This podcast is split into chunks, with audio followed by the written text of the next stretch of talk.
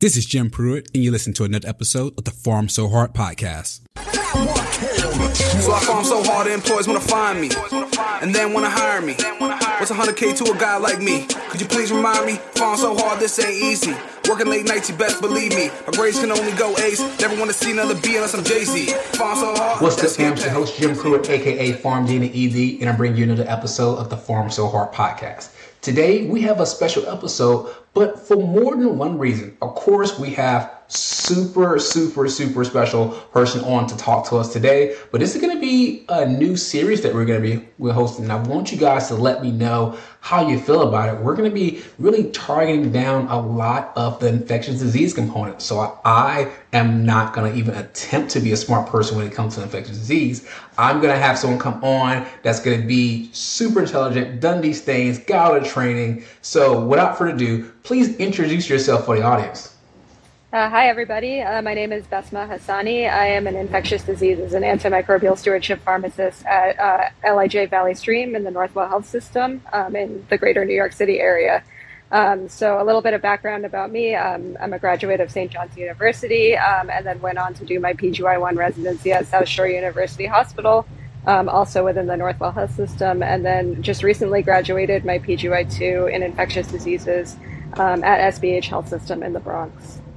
Perfect. So we're going to go ahead and just let everyone know we're going to be talking about something that every single person has to deal with aspiration pneumonia and whether we should be doing one thing versus the other. But this is going to be something that I know that I deal with and it really just gets me. So I wanted to really have this conversation. And I think it's something that really aggravates every ID pharmacist I've ever met. So we're going to go ahead and jump into just some background stuff and then really get into kind of the, the crux of infectious diseases and really aspiration pneumonia. So before we jump too far into that, I want to give people just a, a, a, closer kind of background of like what's going on. So can you just explain to us what is antimicrobial stewardship and why is it important important in the treatment of aspiration pneumonia?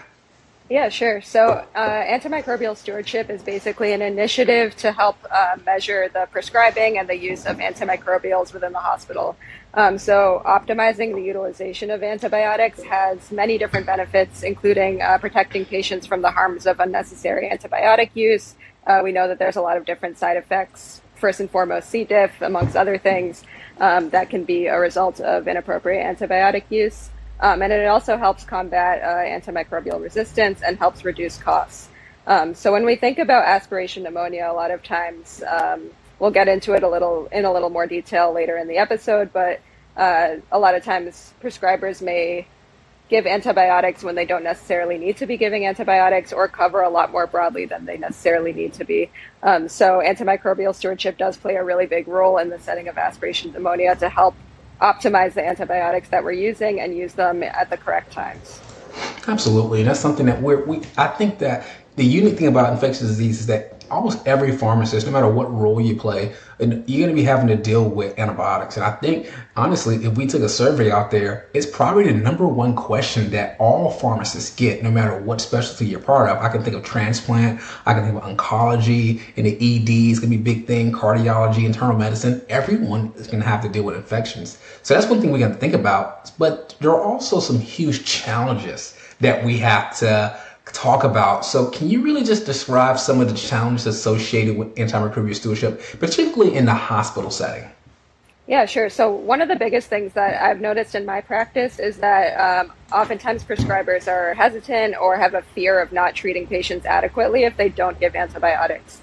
Um, so I think we see this often with a lot of other indications as well, such as asymptomatic bacteriuria. That's a big one that comes to mind. Mm-hmm. Um, prescribers are often hesitant to discontinue antibiotics or hold off starting antibiotics if they have a patient who maybe doesn't have any urinary symptoms but came in with something like altered mental status. They're quick to jump to infection.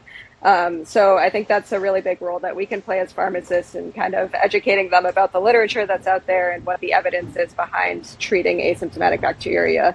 Um, and I think similarly with aspiration pneumonia, prescribers are again often quick to start antibiotics when um, we can have more of a risk benefit uh, conversation with the prescribers.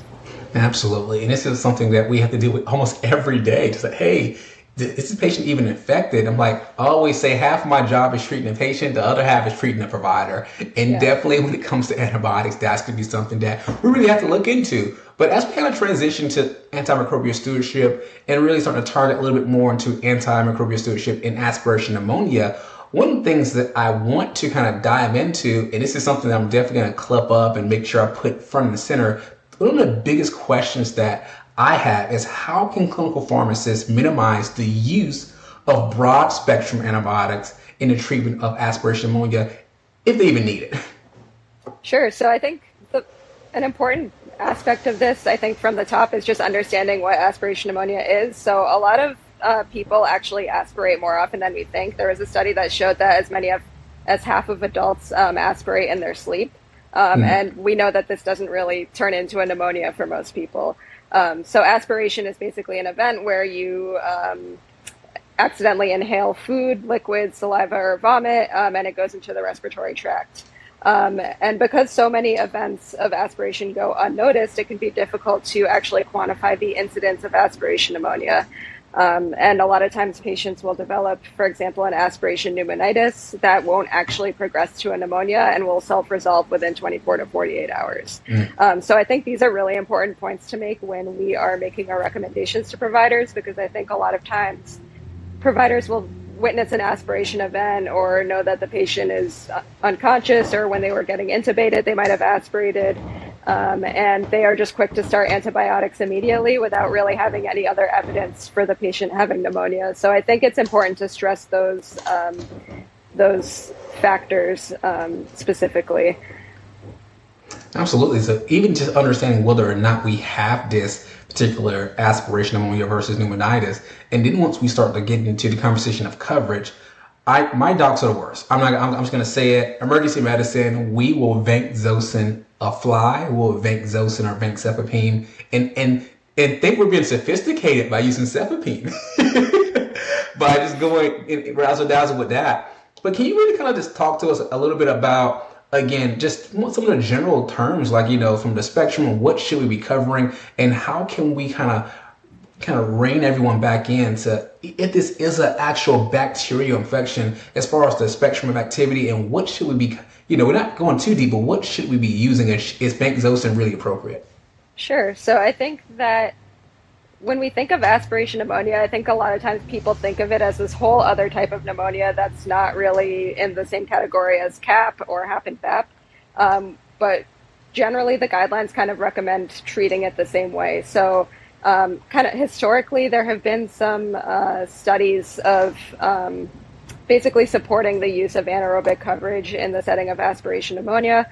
Um, these studies came out uh, pretty far back in the 1970s and they evaluated the microbiology of aspiration pneumonia and they saw that there were actually pretty high rates of anaerobic organisms isolated.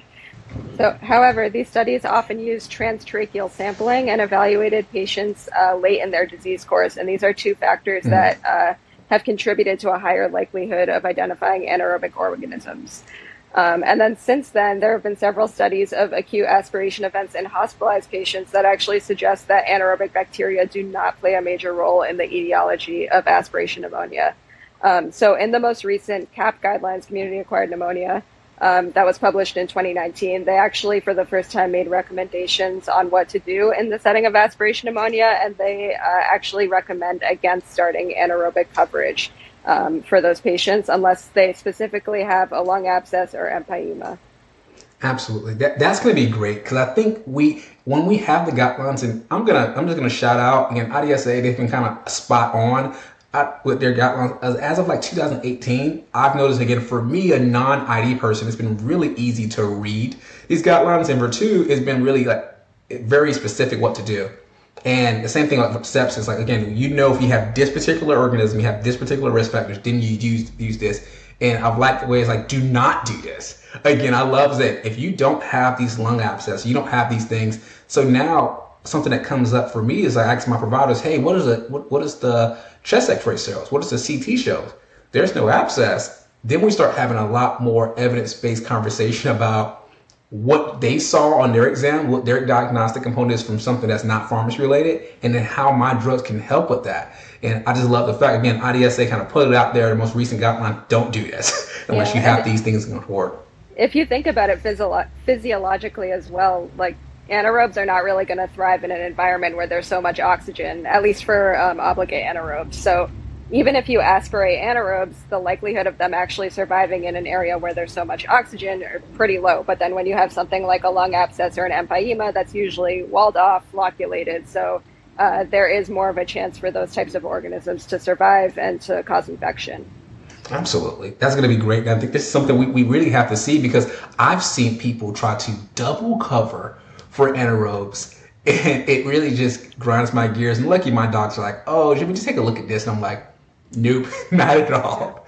Not at all. But now we, we know that we can kind of treat with something a, a little lighter. We'll get into the, the specifics of which agents to use for which one a little later. But I want to go into like, say, we're we're we're fortunate and we get some cultures down in the ED with some of these patients. And we're again a couple days later you're getting brought on board and you're looking at some of these patients. How can the, re- the results of these cultures and susceptibilities kind of help guide us as far as therapy especially with nine times out of ten my guys are going to start vanc kind of take us through that pathway of you getting a patient that's on vanc that got that got cultures and have some results. And what should we be doing about that?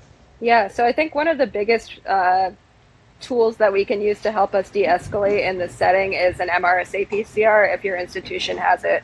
Um, so we actually have a policy in my hospital where whenever we have a patient who has started on vanc or vancomycin, I guess for for pneumonia, uh, pharmacists are able to just order an MRSA PCR without you know contacting the provider, um, and then we can hopefully utilize that to de-escalate vancomycin as soon as possible.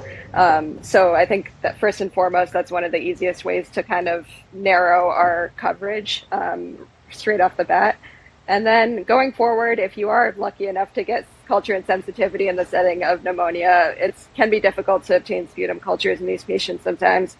But if we do have them, then definitely um, just taking a look at the sensitivities. If it's, for example, an ESBL, you might want to use something like ertapenem or meropenem um, and just help optimizing. So we're not always just trying to de-escalate. We're just trying to get the most optimal antibiotic we can. Um, so, for example, if we have uh, strep- streptococcal uh, pneumonia, we could easily uh, de-escalate to something like cefazolin. Um, if the patient is taking oral therapy, we could even potentially use uh, cephalexin. So those are some examples of how we can use that uh, culture and sensitivity data to kind of uh, narrow our um, antibiotic coverage. Absolutely. I think that's the biggest thing. And I think pharmacists out in the ED and pharmacists that's kind of taking care of these patients early on, because I always have this, this, this approach where I'm always thinking about not me, but what's going to happen two days later. And that's going to be great because again, you may have a patient that goes from the ED to a, a, a, observation unit that also gets a little worse and goes to a ward and then or go to an ICU, and you may have different pharmacists kind of playing into that. So I, I like how was getting the MRSA nasal swab was going to be something. Um, just off the bat, are you are we still using again some of these urine antigens to kind of help us out? I know that more for like Legionella. Like, what's your thoughts on some of those things? Because honestly, I've seen the the ordering of those kind of drop off over the last five years. I would say.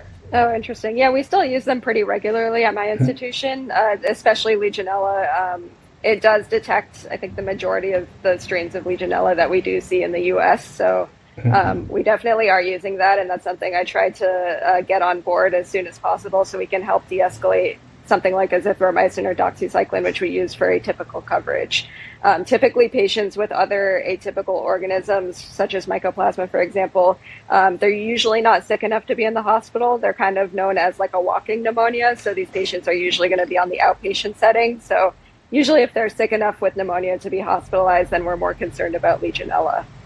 Perfect. And that's one, of the things I want to kind of mention that these are all recommendations that, again, your pharmacist, your pharmacy students, whoever's going to be, or either these recommendations you can make at the bedside, or even cooler is these can be policies that can be made to kind of make sure these things are automatically done. So that's going to be something that's super exciting. Now, I'm going to take a transition here. And we're going to, we talked about this a little bit, but talking about the literature behind some of this. And we mentioned the CAP guidelines kind of being the, the catch all and really giving us some, some, some guidance. as we move forward, again, you mentioned one study, but can we talk about a little bit more what the current literature says about the necessity of even treating aspiration pneumonia?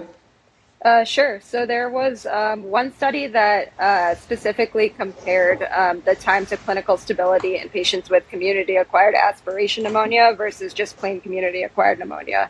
Um, so in this study, they found that with regular CAP, the median time to stability was about four days.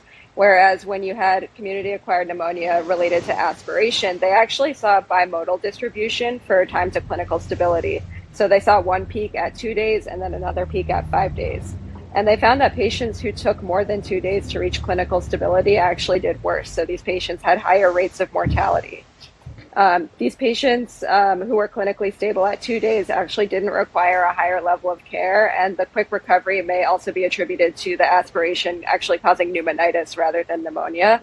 Um, so, this could also help uh, support shorter durations of therapy of antibiotics for these patients.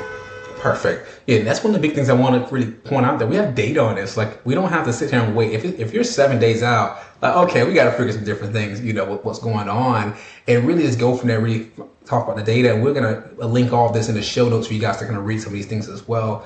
And kind of thinking about that as well, um, as far as the evidence needing anaerobic coverage. You mentioned it before, but like again, we, we do this quite often. And what I traditionally see is either vanc-Zosyn because we, are we're nervous, or if they're not sick enough, they're going to go to the Unisepta. We want to really drive home the Unasyn or some of these other, you know, uh, clindamycin, things like that nature. Again, I'm not a fan of the clindamycin, but again, uh, it's just something that we I see happen. But do we have any data on even the necessity of doing that outside of what we spoke about earlier? Yeah, no, I don't think any pharmacist is a fan of clindamycin. um, but but yeah, so um, there, like I mentioned before, the older studies did show a higher prevalence of anaerobic organisms isolated in the setting of aspiration pneumonia. Um, however, more recent studies have also evaluated this and found that they're not as prevalent as we once thought. So there was one study specifically looking at the microbiology of severe aspiration pneumonia in institutionalized elderly patients. Um, the study included around 100 patients and found that about 16% of the pathogens were anaerobes. Um, however, there were seven patients um, with anaerobes isolated who were treated with antibiotics that do not cover anaerobes, and six of those patients had an effective clinical response. So, a lot of times, even if you do isolate an anaerobic organism, um, it doesn't necessarily mean it's causing any type of infection. A lot of times, we're colonized with different bugs, so um, that could be what's going on there. There's also there's also another study um, that looked at the role of anaerobes in patients with ventilator associated pneumonia and aspiration pneumonia. Um, this was a prospective, non randomized interventional study, and they basically took sputum samples from 143 patients. Um, they took anaerobic and aerobic cultures, and um, out of all of the cultures that they collected in that study, they only isolated one anaerobic organism uh, in oh, wow. one sample. So it really shows how how little the prevalence of anaerobic organisms is um, in the setting of aspiration pneumonia. Absolutely, that's that's great, and I really want to because uh, I, I, I talk very casual to my dogs, and I always tell them, hey. You guys, guys, doing it. This is trash, guys. Don't do this. Like, the data doesn't support this. We probably have overblown it, and uh, and you can probably go deep into this. But the more I look into, back into some of these studies, the more I realize, like, oh, there were 17 patients, or it was it may not even been humans. It may have been 17 dogs that aspirated that they're trying to, to do yeah. this. And uh, I'm always very intrigued by by that. But again, simply talking about data, is there any, I should say, evidence-based preferred therapy? Uh, have we looked at a particular antibiotic and seen that this particular antibiotic does better in aspiration pneumonia versus others. Do we have anything like that out there? Any kind of comparative data with different antibiotic regimens? Or traditionally, is it more empiric and then we just see what, what happens with the culture? Yeah, so generally it's going to be more empiric. The studies on aspiration pneumonia are generally pretty limited. Um, so, generally, when we're treating patients with aspiration pneumonia, we're going to follow either the community acquired pneumonia guidelines or the hospital acquired pneumonia guidelines. And I think one place where pharmacists can have a really big role in this is understanding risk factors for multi-drug resistant organisms. So if we have a patient coming in, they have no history of hospitalization or IV antibiotics in the past 90 days. Um, they have no history of MRSA or Pseudomonas. Um, they really don't need to be getting vancomycin or an anti-pseudomonal beta-lactam like Zosyn or cefepime. Um, these are patients who we can just treat with ceftriaxone and then eventually, hopefully, switch them to an oral antibiotic to finish their course. Um, but again, a lot of these patients are going to be treated empirically. It's very difficult to get sputum cultures on patients who are not intubated. Um, the sampling technique can be difficult as well. Um, so, again, a lot of times these patients will be treated empirically. Um, if they do have risk factors for any of these multi-drug resistant organisms, or maybe they had a recent sputum culture with like an ESBL E. coli, something like that, recent hospitalizations, um, then we can definitely tailor their empiric antimicrobial regimen to um, to target those uh, bacteria that we think might be causing the infection based on their history. So if they have ESBL in the past, we could potentially start them on meropenem. If they've had IV antibiotics in the last 90 days, then they would be a candidate for vancomycin or vancomycin. Perfect. That's great. I think sometimes we have to look at it in that standpoint because, again, I've always heard you know people say, "Oh, as soon as you get aspiration pneumonia, you have to get more aggressive," and I just don't know where that came from. It, it seems to yeah. be something it's just a worry and i think sometimes we have a mechanism as to why the, the pneumonia or pneumonitis happen and we think that's worse off and it seems like the data doesn't necessarily say that same thing so. Yeah something i saw just a couple days ago was the patient was started on ceftriaxone for, for pneumonia and then the provider found out that it was an aspiration event and then escalated to zosyn and I think the reason for that is just because they wanted the anaerobic coverage, but then along with that, you're covering much more broadly than you would be with ceftriaxone. You're getting the anaerobic coverage in addition to pseudomonal coverage and other like non-lactose fermenting gram-negative rods. Um, so we really don't need to be going that broadly for someone with no risk factors for Pseudomonas. Absolutely. And this is going to be a lot of these patients again. So I think this is a great intervention for us to make again an ordering queue. Uh, for a lot of us that's a rounding, we can make an intervention then. And I try to like leave a little nugget for the resident. If you guys rounding with medical residents, say, hey, you probably don't want to do that. I'm going to say something if you do. so it's something that we can kind of just give them a warning. Hey, you probably don't need to go that broad and we can yeah. talk about this. So let's kind of change change gears. And we talked about some of the the background of this, kind of you know how this occurs, how we're going to treat some of the data and guidelines about it. But now thinking about this from I think the the bigger picture from a clinical decision making and patient safety component.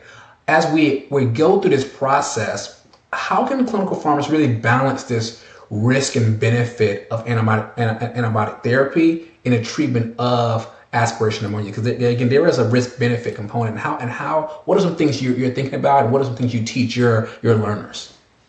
Yeah definitely. So i think that um, one of the biggest challenges is obviously balancing the risks and benefits of when we're starting antibiotics. So for example, I think if we had a patient who maybe had a witnessed aspiration event and the prescriber is wanting to start antibiotics immediately, if they're clinically stable, you know, no hypotension, no fevers, no other signs of infection, I think it might be okay to, you know, wait on starting antibiotics for a patient like that and just monitor them, see how they do.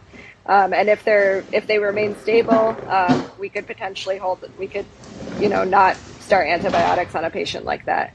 Um, however, if we have a patient coming in who may be aspirated and they're septic, for example, hypotensive, they have high fevers, um, elevated lactate, that's a patient you really don't want to wait to start antibiotics in. So that's more of a situation where you would want to be more aggressive up front. And then once they start to get better, you can start to scale back on the antibiotics that you're giving.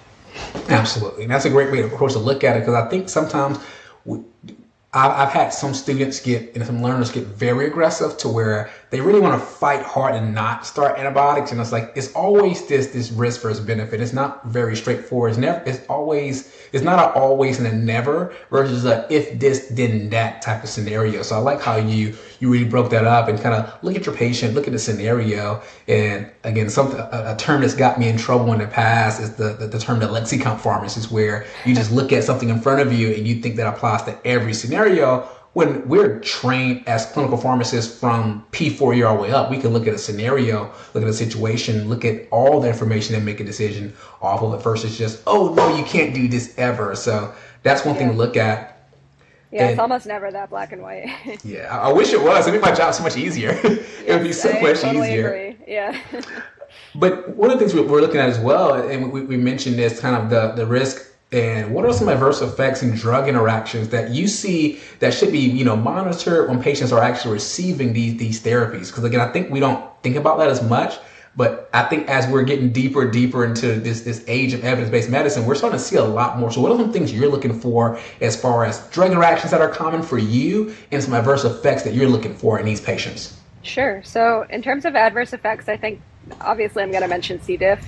Um, so pretty much any antibiotic we use can put patients at higher risk for C. diff um, especially patients who are immunocompromised, have a history of C. diff, and especially patients who are of older age, um, greater than 65, and especially greater than 85, that really increases their risk of developing C. diff. And I think that something we don't always think about is how high risk uh, third generation cephalosporins are for developing C. diff. So um, we think kind of think of Clinda as like the worst offender when we uh, think about C. diff, but right under those we have carbapenems, third and fourth generation cephalosporins, and fluoroquinolones as well, um, which we all use all three of those classes pretty frequently for pneumonia. So definitely important to uh, really think about does this patient actually have pneumonia and do we need to be starting these really broad spectrum antibiotics, um, especially when they might be high risk for C. diff? Kind of moving away from that now. Uh, beta lactams, generally, they're pretty well tolerated, pretty safe.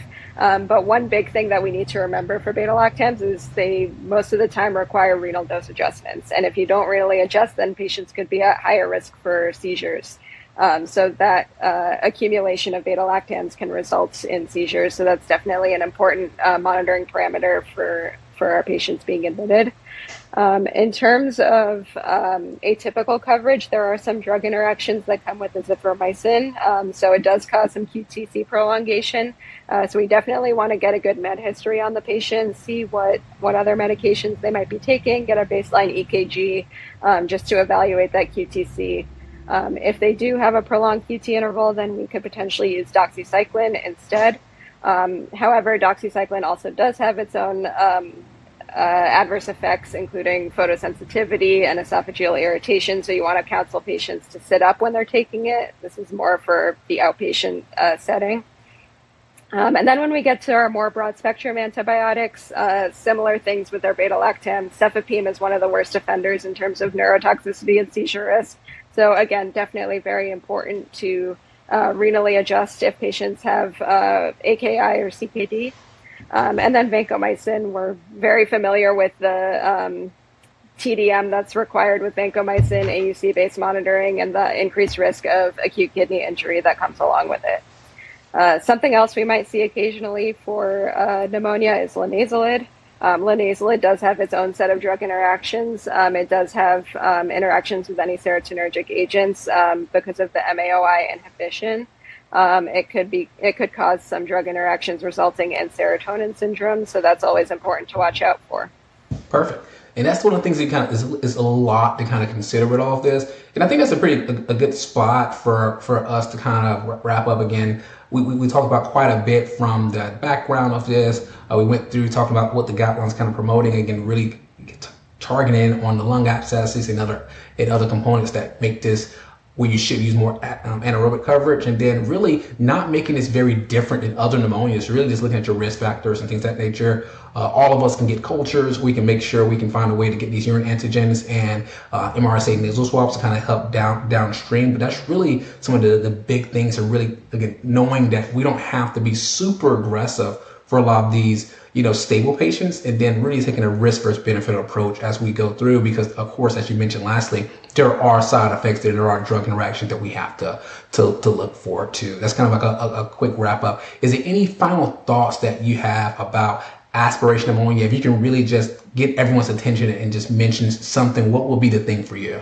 Sure. So I think the biggest thing we really don't need to cover for anaerobe. So we, I always see flagyl added on when patients have a suspected aspiration pneumonia, or you know, I see prescribers switch to a much broader agent. We really don't need to be doing that. We can follow the CAP guidelines and the HAP and VAP guidelines um, and their recommendations for antimicrobial therapy. We don't really need to be doing anything additional unless we have a lung abscess or empyema. Perfect. Well, I'm going to go ahead and close this out there. Again, thank you uh, that's been coming on. This has been really informative. I hope we, we, we got a few more things we're going to be cooking up in the, in the background. But this is super exciting to start this series, and I look forward to doing much more work. And hopefully, people really enjoy this. So if you like this, great. Just go ahead and let us know. Uh, of course, we're going to put a bunch of clips and things out there, and a lot of the information is going to be in the show notes. So we're super excited about this just new exploration, and we're going to end it the same way we end every episode, guys. You don't have to be a pharmacist, you don't have to work in the ED, but everything you do, make sure you pharm so hard. Ozzy scratches his head. Whatever she's looking for, it isn't in there.